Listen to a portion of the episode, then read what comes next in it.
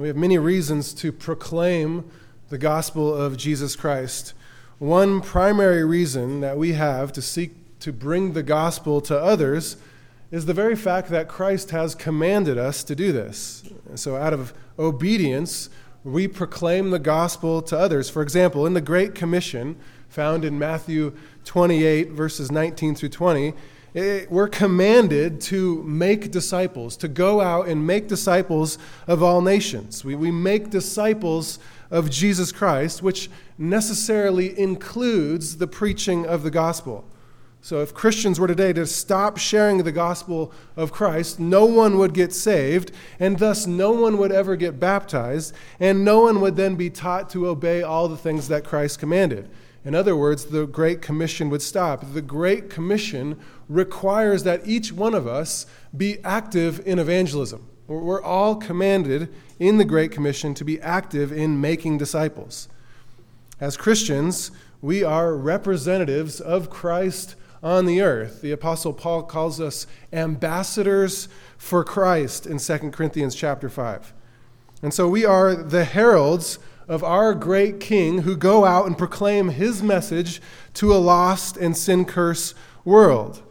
And so, out of a desire to love and serve our Lord, we evangelize. Out of obedience, we evangelize, which ultimately results in the glorifying of God.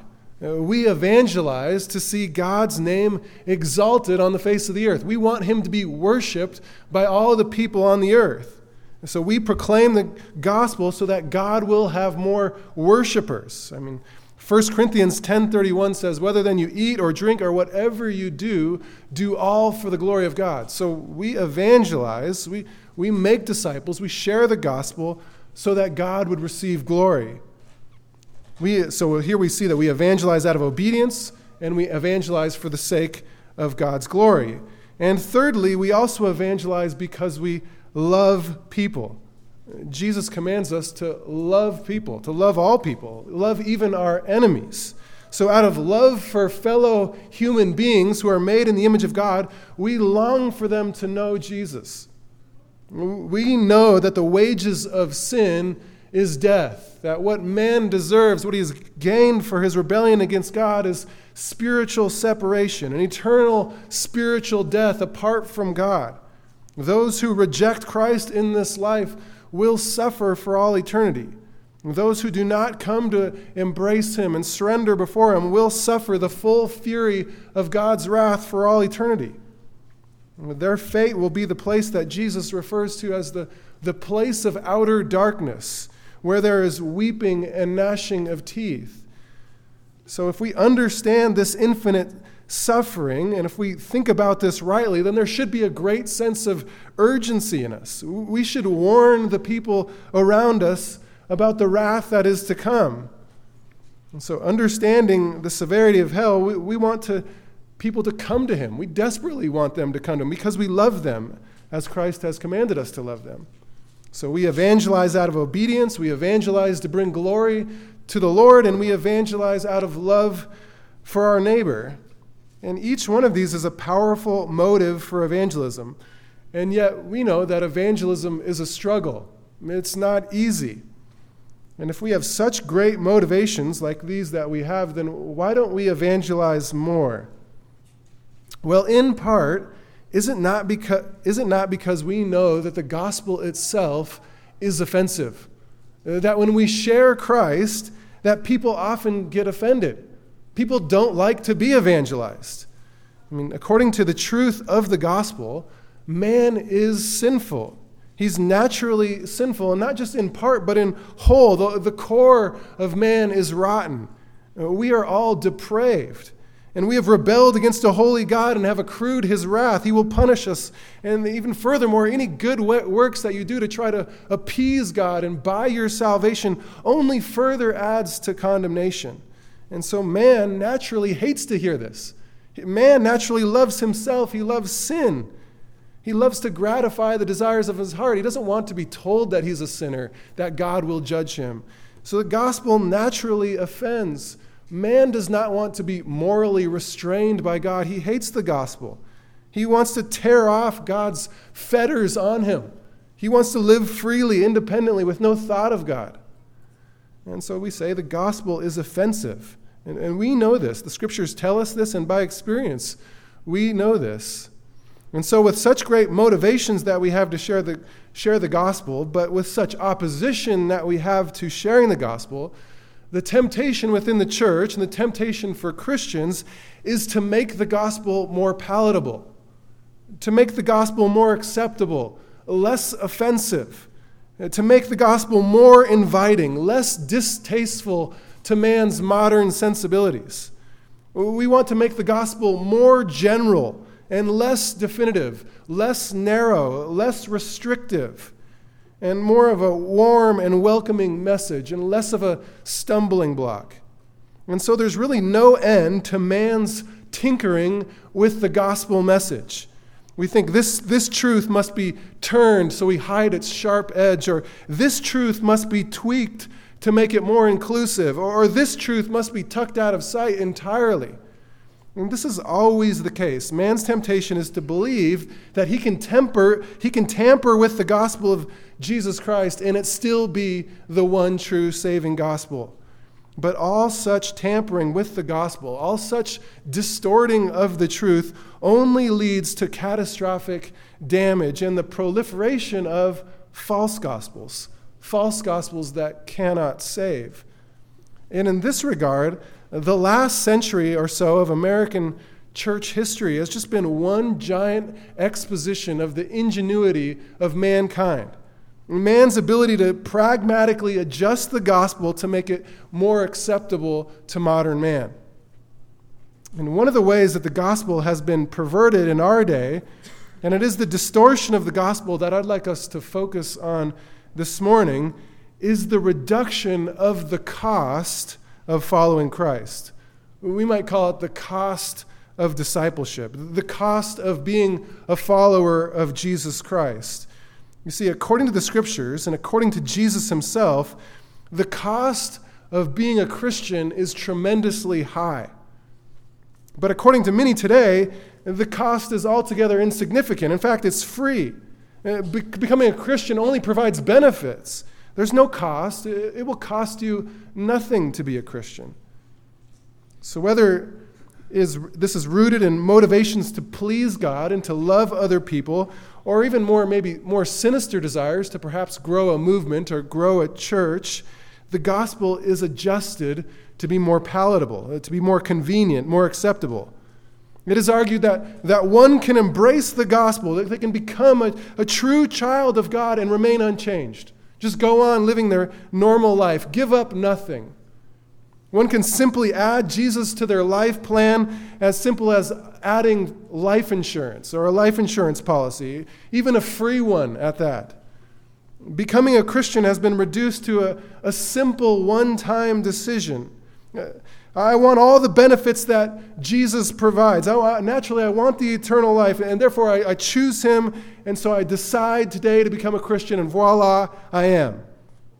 Today, it's common for many people to be told they're Christians because they made a, a spiritual decision without ever understanding the cost of following Christ, understanding even what it means to be a Christian without ever taking a hard look at what Jesus said it means to be a disciple of Jesus Christ, without ever counting the cost of discipleship. Modern evangel- modern sharing Christ or evangelism has devolved into a, emotional appeals that severely truncate the gospel message and then culminate in calls for a de- decision. Just pray this prayer and boom, you're in. Just do this thing and now you're a Christian. And then we wonder why so many young people are leaving the church, rejecting the faith entirely. And so, out of this good desire to love people and see people saved, we've redefined the gospel and Christianity itself, and, and in so doing, have forfeited the truth and confused many. Dietrich Bonhoeffer famously referred to this as cheap grace. But Jesus himself rejected all such pragmatic approaches to evangelism. And in fact, in the passage we come to today, Jesus made the reality of the Christian life plain for all to see. He wanted people to know what it would cost them. And so he did not hide the price tag from them. He, in fact, punctuated it. And so, to see this with me this morning, take out your Bible and open it up to Luke chapter 14. Luke chapter 14. If you've been with us this summer, you've known, you know that we've been going for several weeks now, just trying to understand what Jesus said it means to be a follower of Christ. We've been focusing on the Gospel of Luke, just seeking to understand what does Jesus say about being a Christian? What is a Christian? And so, for the last month, we've been focusing on this 14th chapter of the Gospel of Luke.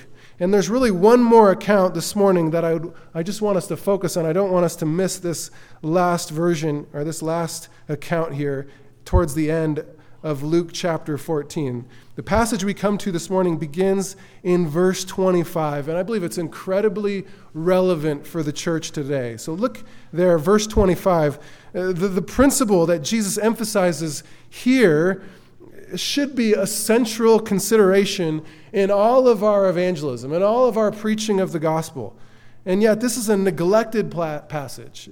It should be a staple of our evangelism, and yet it's nearly forgotten. When we share Christ with someone, whether it be our four year old daughter or, or our 80 year old grandmother, we should have this passage in our minds when we're, when we're counseling a teenage child who's in rebellion, or, or laboring with a brother in the church who's caught in sin, or even as we think about our own walk with Christ, we should think carefully about this passage. This passage must mold and shape our understanding of what it means to be a Christian. So let's read it together. Look with me at verse 25.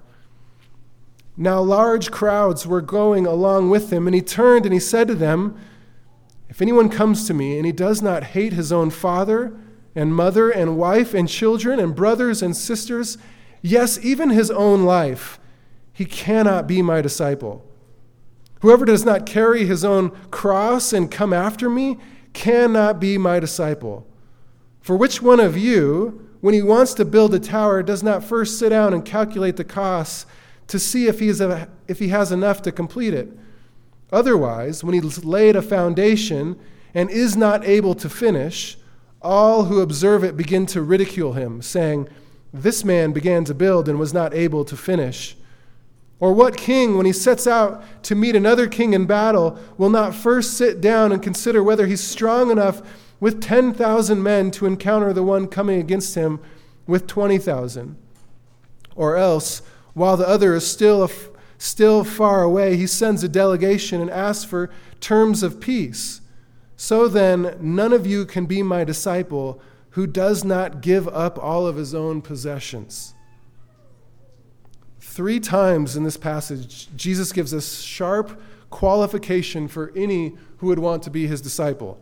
Three times, Jesus says, Unless this is true of a person, he cannot be my disciple. Verse 26 ends this way, verse 27 ends that way, and so does verse 33, all with these words He cannot be my disciple. And so, with this threefold repetition, we really don't have to wonder what the main theme of this passage is. This passage is about being a disciple of Christ. And more specifically, in this passage, Jesus gives us three absolute essentials that are required to become a Christian these three things, if they're not true of someone, Jesus says they cannot join his team. Uh, they cannot be his disciple. And being a disciple of Christ is ultimate, ultimately what we all need to be. Understand that being a disciple of Christ is to be a Christian. A Christian is fundamentally a disciple of Christ. Followers of Jesus Christ are disciples, and only followers of Jesus Christ will enter heaven. Uh, therefore, it's essential that we all be his disciples, that we all be his followers on this earth. We must all be. That's what we're trying to make in the world. We're trying to make disciples, make Christians. So, of course, we should all want to be his disciples. Therefore, the qualifications that Jesus gives here for discipleship should be incredibly important to us. I mean, who would be so foolish to apply for a new job without first studying the qualifications for that position. I mean, applicants who don't have meet the necessary qualifications for a role are quickly dismissed. You must meet the qualifications. And so we ought to know well the qualifications for discipleship here that Jesus, is, that Jesus gives. But what Jesus gives here are more than simply qualifications, they're descriptions of the life of a disciple. These things must be true in order for a person to become a Christian, but they're also, they also just describe the life of a disciple. They're qualifications for those who would consider becoming a disciple, but they're also just descriptions of the Christian life in general. And so this morning, I've just landed on calling them three aspects of the cost of discipleship. There's really three ways of looking at the one cost of discipleship here. Uh, first, we're going to see the relational cost, and then we'll see the temporal cost, and finally, the material cost. And so, along with these three aspects of the cost of discipleship, Jesus in the middle gives two illustrations to really drive home his point here. And, we'll end our time with those. But before we jump into these points, note who Jesus is speaking these words to in verse 25. Look at your Bible with me. Here's what it says Now the large crowds were going along with him, and he turned and said to them, uh, Large crowds, note the plural multiple groups of people flocking behind Jesus. They've seen his miracles, they, have had their stomachs filled with bread, he has healed their sick, and now they're following him in droves. And in this section of the Gospel of Luke, Jesus is sort of in travel mode. He's making his way ultimately to Jerusalem. And at this point in his ministry, uh, Jesus' popularity with the people has exploded but it's almost an unthinking belligerence in their following of him. They're following along with Jesus, walking in his steps, just waiting for the next spectacular thing to happen. What will come next? What will he say next? What will he do next? And in dramatic fashion, Jesus abruptly turns and brings an end to their enthusiasm there in verse 25. And look what he says to them as he turns to them and makes this point. Verse 26 If anyone comes to me and does not hate his own father and mother and wife and children and brothers and sisters, and yes, even his own life, he cannot be my disciple. So here Jesus gives the relational cost, the relational cost. Now, we're obviously a bit taken back here by Jesus' word choice. Jesus could have uh, employed any number of softer, gentler words, ways of communicate, communicating here, but he doesn't. He could have said, If anyone does not love me more than your own family, you cannot be my disciple. Or he could have said, If anyone does not prefer me over his own family, he cannot be my disciple. But Jesus said neither of these things. He, he used the most extreme language. Jesus chose the word hate. It's a strong word in our culture, and it was a strong word in Jesus' culture. The basic meaning is to have a, a strong aversion to someone, to, to, to, to detest them. Some have tried to really tone down this word hate by, by noting that the Hebrews had a way of employing col- colorful language, uh, passionate language to portray their indifference or, or their preference. And to some degree, I suppose that's true, but this is still an incredibly strong word. When we compare how Jesus used this word hate elsewhere, one does not get the sense that Jesus is using this word in a way that's out of the norm for how we use this word. Eh, for example, in Luke 6:22, Jesus said, "Blessed are you when men hate you, when they ostracize you and insult you and scorn your name as evil for the sake of the Son of Man."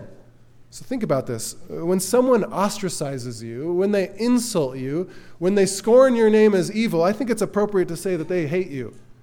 That's how the word is used there. They hate you. And another example, in Luke 21 16 through 17, Jesus prophesied about how his own disciples would be treated. He said, but, but you will be betrayed even by parents and brothers and relatives and friends, and they will put some of you to death and you will be hated because of my name. You will be hated by all because of my name. So, without question, we know that Jesus is using a very strong term here in Luke 14. But we can also, say definitively that Jesus was not calling his disciples uh, to be outright mean or to be brutish to their family. I mean, in Matthew 15 4, Jesus affirms that we are to honor our father and mother. That's how his disciples are to live. Also, in Ephesians 5, husbands are called to love their wives. In Titus 2 4, women are called to love their husbands. Parents are called to love their children and bring them up in the discipline and instruction of the Lord. So, what did Jesus mean when he said, If anyone comes to me, he does not, and if he does not hate his own father and mother, wife and children and brothers and sisters, yes, even my, his own life, he cannot be my disciple? What does Jesus mean here? Well, Jesus is being hyperbolic. He's using hyperbolic language to express the level of allegiance that must exist within one of his disciples if they want to be his true follower. They must have a supreme allegiance for Christ. All other loves in one's life must be subordinate to loving God with all your heart, soul, mind, and strength. Jesus is calling for supreme allegiance relationally to Christ. There's a parallel passage of this one found in Matthew chapter 10. It'd be helpful for us to look at it. Turn back there with me to Matthew chapter 10. Back up two books in your Bible to Matthew chapter 10. And look with me at verse 34 at what Jesus says. Matthew chapter 10, verse 34. Jesus says, Do not think I came to bring peace on earth. I did not come to bring peace, but a sword, Jesus says. Now, do not think that I came for the ch- chief goal of just establishing peace or relational harmony. Look how he continues, verse 35. For I came to set a man against his father, and a daughter against her mother, and a daughter in law against her mother in law. And a man's enemies will be the members of his own, of his own household. Jesus warned that becoming a disciple of Christ would sort of inject relational disharmony into your family. When a person swears allegiance to Christ, while the rest of their family remains committed to the God of this world, the evil one, Satan himself, then we should expect relational turmoil. I mean, look how this continues in verse 37. He who loves father or mother more than me is not worthy of me, and he who loves son or daughter more than me is not worthy of me. So, yes, we are to love our family members, of course. We are to love our neighbors and even our enemies, but our love for them can never surpass our love for Christ. Our love for our family must never compete with our love for Christ. As a disciple of Christ, your supreme allegiance must remain with Christ even if it costs you your family. Make your way back to Luke 14. And as you go there, th- think of it this way Your desire to please Christ must far surpass your desire to please your parents. Your desire to please Christ must far surpass your desire to please your spouse, your husband or wife, or even to please your own self, your own selfish desires. Look at it again with me. Verse 26 If anyone comes to me and does not hate his own father and mother, wife and children, brothers and sisters, yes, even his own life, he cannot be my own disciple. To be a disciple of Christ means you hate your life. What does this mean? It means that you're constantly denying yourself, constantly saying no to the things you want, and constantly surrendering what God wants for you. This, for us as men, this means that after a hard day's work on the job site, when we want to just come home and just be lazy, kick back in the recliner, watch TV, and sort of neglect our wife and kids and just sort of lick our wounds for the day, we have to sort of kick ourselves in the rib and say, No, we have more work to do. We have to get up and serve our wives, serve our kids, love our children, bless them, spend time with them, exude Christ like love. We deny ourselves. That's what it looks like to hate yourself. It's to say no to the things that you fleshly want. And this is what a disciple of Christ does. This also means if we're too tired to wake up in the morning to study the Bible and the alarm bell rings, we have to get out of bed. We, we wake up to read the scriptures. We're following the path of Psalm 1 of a righteous man who meditates on the, the law of the Lord day and night. We, we motivate ourselves to deny ourselves. This also means that if your spouse has no desire for Christ, you still follow Christ.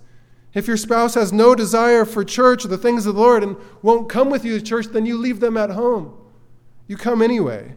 Your family can never prevent you from obeying Christ. Christ must receive your supreme allegiance in this life if you are a disciple of Jesus Christ. So make, my, make no mistake here, following Christ will change your relationships, it will change your family. It may even cost you your family. I mean, certainly this is true in many places of this world where you will fall out completely, even be sought down and killed for following Christ. So, this is the relational cost of being a disciple. Next, uh, we find what I'm calling the temporal cost in verse 27. Look at it with me in your own Bible. Verse 27 Whoever does not carry his own cross and come after me cannot be my disciple. We saw a very similar statement like this back in Luke 9:23. We studied it about a month ago, which says there in verse 23, Luke 9, if anyone wishes to come after me, he must deny himself, take up his cross daily and follow me.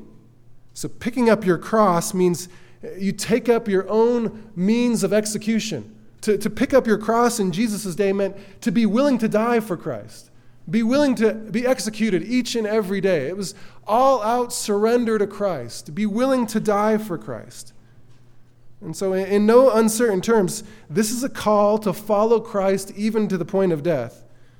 In Luke 9:23, the emphasis is on the, the daily picking up of the cross, daily laying your life down in service to our King. But the emphasis here in Luke 14:27 is just slightly different. In the Gospels, I counted five unique times when Jesus gave a similar call like this, a call to pick up your cross.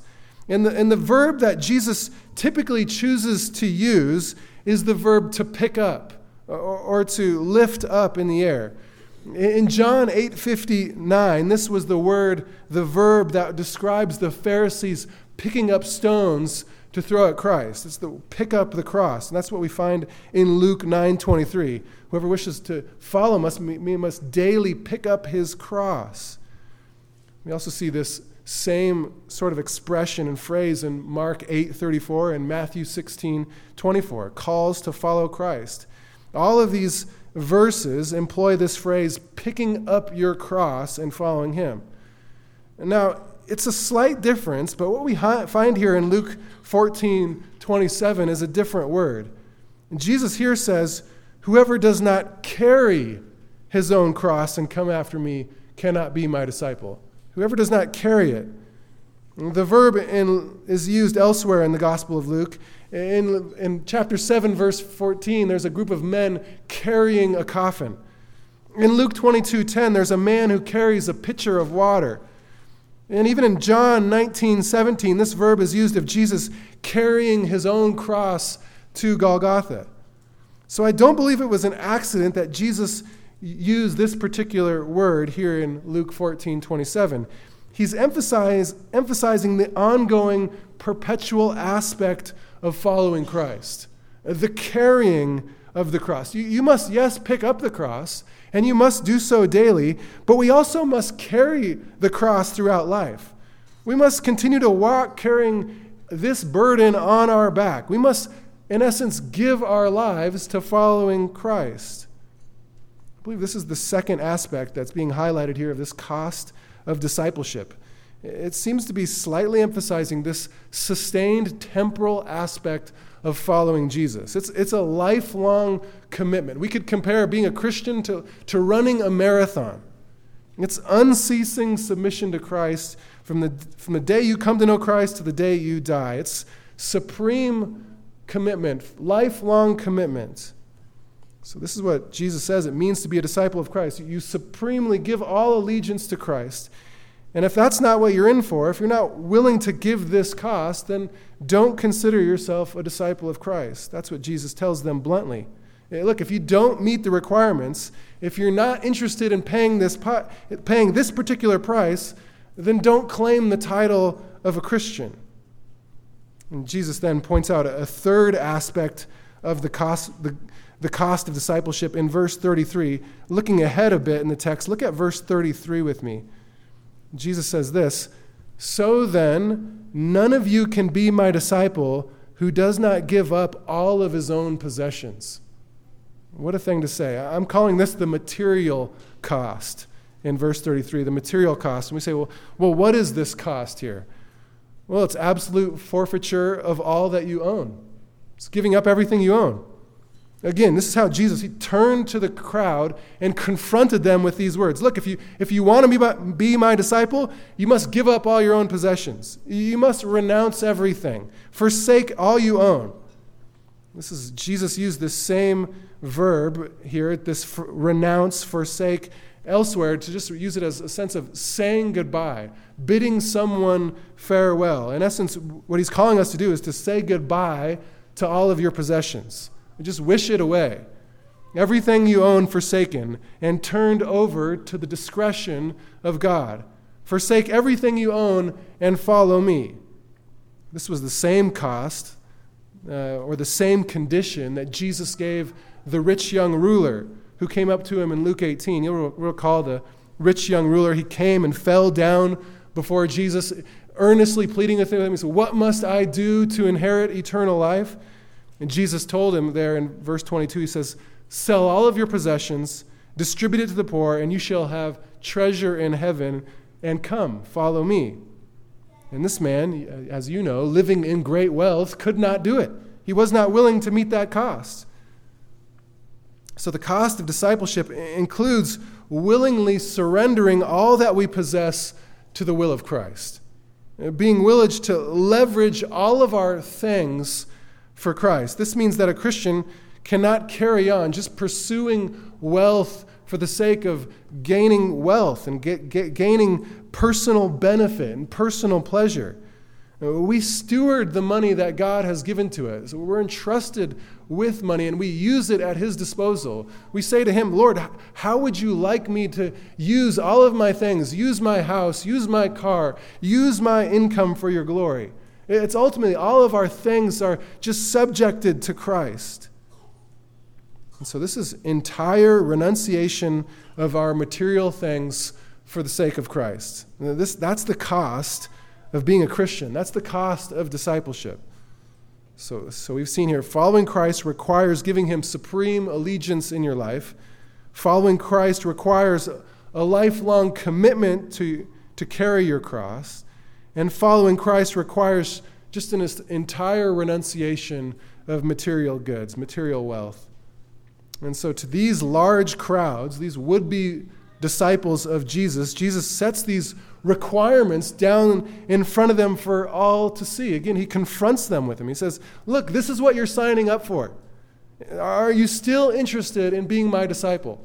Do you still want to follow me now? Uh, take a good, hard look at the cost and make sure you want to follow me. Unless they were still sort of starstruck by Jesus' person, and to make sure that this reality was sinking into their heads, Jesus then gives two illustrations, two illustrations sort of to test their resolve. And Jesus highlights in these illustrations the foolishness of a half hearted commitment to Christ. Look at verse 28 with me. Look at this illustration. First illustration, verse 28. Jesus says, For which one of you, when he wants to build a tower, does not first sit down and calculate the cost to see if he has enough to complete it? Otherwise, when he's laid a foundation and is not able to finish, all who, who observe it begin to ridicule him, saying, This man began to build and was not able to finish. This first illustration here pictures a man contemplating uh, the thought of building a tower. Uh, this would have either been a tower for protection, a lookout tower, or it could have been a storage tower for farmed goods. But at any case, it would have been a, a sign of above average wealth. And also, one does not build a tower without other people noticing. It's something that would attract people's attention. Everyone in the community would have known about this construction project, building a tower. And so Jesus' question to the, crowd, the crowds was this Which one of you would build such a tower without first sitting down and doing some preliminary calculations? Or would you not first assess to make, to make sure you have the funds to complete this project? Otherwise, if you begin the work on the tower and you, if you lay the foundation and then run out of funds, you run out of materials, then you would just have a permanent monument to your own foolishness. And you would then be opening yourself up to the scorn and ridicule of everyone who would pass by. As I thought about this, in our very own city, there's a prime example of the ridicule that comes upon a man who foolishly builds a tower and is not able to complete it. About once a month, I go to visit a friend, a homebound friend of mine who lives near the corner of 56th Street and Neubauer. And my friend lives in the shade of this building that I've referred, that I have heard referred to as the Tyvek Tower. This Tyvek Tower is somewhat of a geographical landmark on the West End. The tower is an extension coming off this rather large home that extends up into the air 20 to 30 feet above all the other neighboring houses. And I know little about this scenario, but it's clear that for whatever reason, the man began to build, he be- and he almost completed this tower, but then for some reason ran short. He, he, he stopped at the last minute, and, he, and it's left with the, the siding not put up and the windows not put in. And thus, this sort of the plywood just coated in Tyvek, construction wrap, just kind of hangs out in open elements to be faded by the sun, just sort of protruding out like a lighthouse for the eye of everyone who drives by. You simply can't miss it. And every time I go to visit my friend, I think, wow, what an eyesore.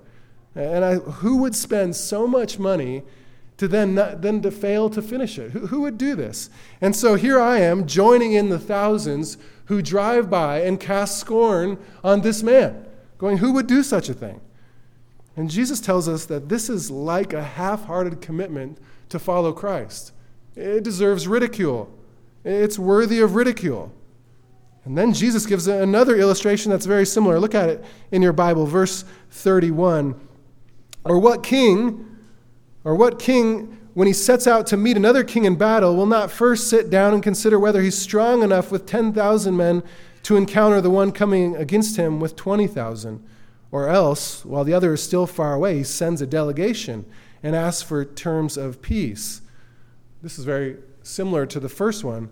Well, what king would, would see another king coming with an approaching army would not first sit down and calculate, Am I able to defeat that king? And here he's outnumbered two to one. He would ask, does he have any advantages at his disposal? I mean, these are two to one outnumbering. He would be thinking, can I leverage something to win this battle? Perhaps the topography of the land. Maybe I can use a surprise attack. Or perhaps he, he knows the training of his own men is superior to this army and he might have an edge there. Or perhaps the, the approaching army might be tired from long travel and he'll have some advantage there. But if not, if he does not have some advantage, uh, just judging by sheer numbers alone, he knows that he will face certain defeat. And if he so calculates that he cannot win or he will not win, and the odds are significantly stacked against him, then he will do well, well to send in advance a, a peace seeking delegation to this approaching king. I mean, there is no valor in blindly leading his men to their certain death. And so the point of both illustrations is the importance of assessing the cost. Both endeavors here require full resolve, they require full commitment. They require that you sit down and thought, thoughtfully contemplate can I build a tower? Can, can I do this? Okay, do I have the labor, the cost of labor and materials? Before you go to war, you, you evaluate the risk. And so there it's then it's also true that before you follow Christ, you must count the cost. You sit down and calculate, can I do this? And this is a missing step in so much of what is called evangelism today. Uh, there's really no use in hiding the reality of the Christian life from people. We ought to tell people in our evangelism look, you must believe the gospel. You must repent of your sins. You must trust in Christ for salvation. He, he's your only hope of escaping the wrath to come. You must believe in him. Christ is your only hope. You must repent of your sins and become a f- follower of Christ. We tell them all those things, but we also must warn them it will cost you. You will have to give up everything that you own. You surrender everything to Christ. You have to forsake your dignity in this life you're going to lose your reputation over this. How you spend your time will now be at the dictate of another. Uh, your free time will no longer be yours to allocate. Your ambitions in life will now be subjugated to Christ's will for your life. Your goals will have to be recast entirely. Your comfort will have to be forsaken. You'll have to forget living for your comfort. And hardship will now become your reality. Christ has promised it for us. Your sin and the secret pleasures of your soul will need to be put to death, and your wealth will now be managed by Christ. He'll oversee it all. And quite simply, to sum up, we'll just say that you're now a slave of Christ. You turn your life over to Him, you live for Him. So count the cost, we tell them. Count the cost. Uh, yes, you must believe in Christ, but count the cost. You must follow Christ, but it will cost you your life. You must do it. You must follow Christ. He, he's the only door to eternal life. He is the way, the truth, and the life, and no one can come to God except through Him. But the way is hard, and the path is narrow. It's difficult. So, will you surrender your life to Christ? Will you pick up your cross and follow Him and daily carry it? Will you carry it at home, and will you carry it on your job site? Will you carry it at work? Will you carry it at the doctor's office? Will you carry it at the sports bar and everywhere you go? You count the costs. And if they say, well, yes, I want to become a Christian, yes, I, yes, I'll do that. I'll, I'll do that. I'll take up my cross and I'll follow Christ. Well, then we say, great, we rejoice, we praise the Lord, but we must not give up there. They have yet to feel the full weight of the cross. They don't even know what they're getting into yet. And so we let them walk for a while as a Christian. We, we, we watch them as they follow in Christ's steps and we watch as the trials come. We watch how they endure hardships. And we watch to see if they continue to choose to deny their flesh. We let their love for Christ be seen in their uphill battle for sanctification. We watch to see if they'll follow Christ when others turn away.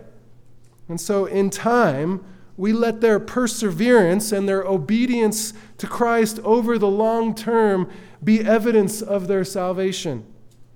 Jesus, after all, said, You will know them by their fruits. You will know them by their life. You will know them by their fruits, not by their raised hand in a dark room. That's not the idea. So, to the true Christian, the call to discipleship really is quite simple to the true Christian, this is no difficult decision for them. And no laborious calculations are needed for the one that God is truly calling, calling to himself. To the one who God has been preparing their heart and drawing them to himself, they gladly surrender all. They see the cost and they gladly surrender it all. To, to give up your life in trade for gaining Christ, they say, Yes, that takes no thought. I'm glad to do that. It takes no long contemplation. To the true Christians who have tasted of the kindness of Christ, they, they gladly give up all to follow Christ. The, to the person who truly knows the depravity of their own heart and who has a sense of the holiness and righteousness and justice of God, they will gladly surrender all to follow Christ. This, I believe, is what Ma- Jesus was getting at in Matthew 11, verses 28, when he says, Come to me, all who are weary and heavy laden, and I will give you rest. Take my yoke upon you. Uh, take my teaching upon you. Take my cost of discipleship. Take all the hardship on you and learn from me, for I am gentle and humble in heart, and you will find rest for your souls. And he says, For my yoke is easy and my burden is light. To those who come to Christ in humble repentance and faith, they, they, gladly bear the cost of discipleship. It becomes light, it's easy for them.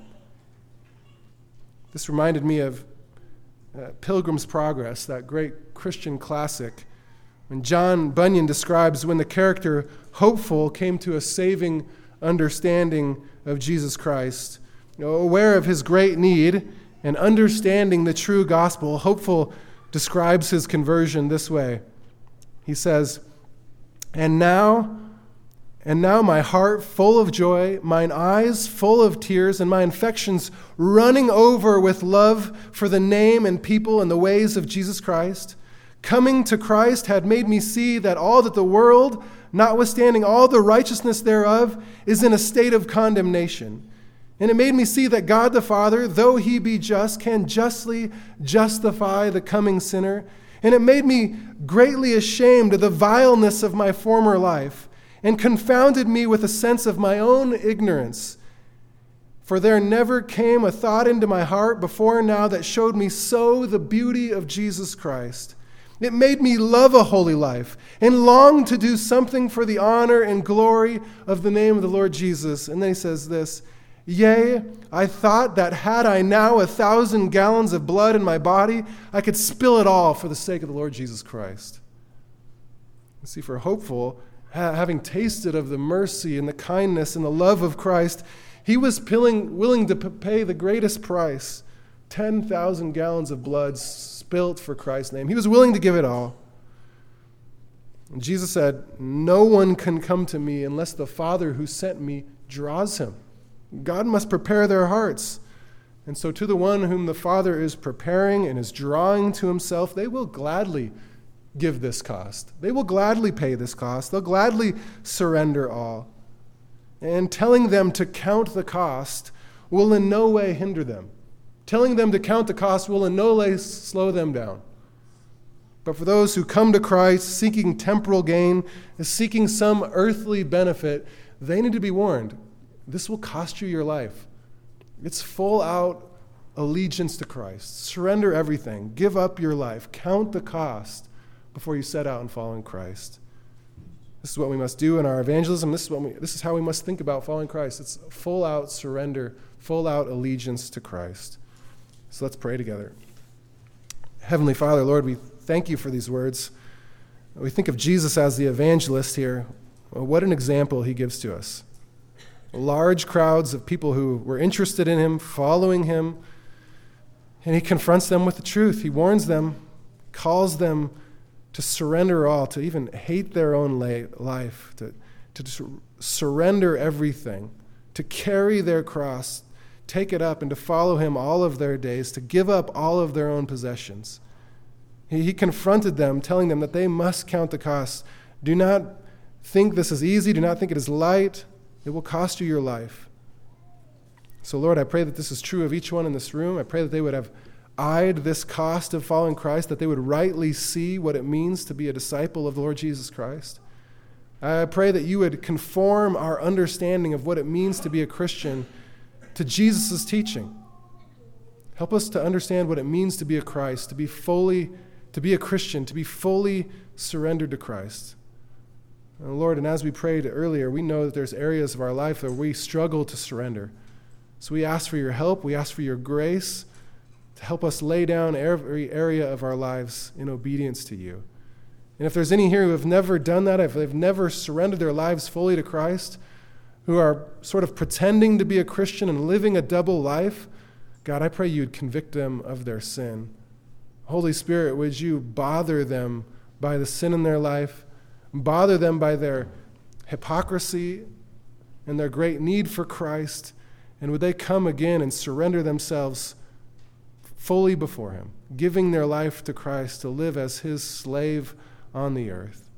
Lord, and help us to live this way each and every day, because this is what it means to be a disciple of Christ. So we pray for your help, and we pray this in Jesus' name. Amen.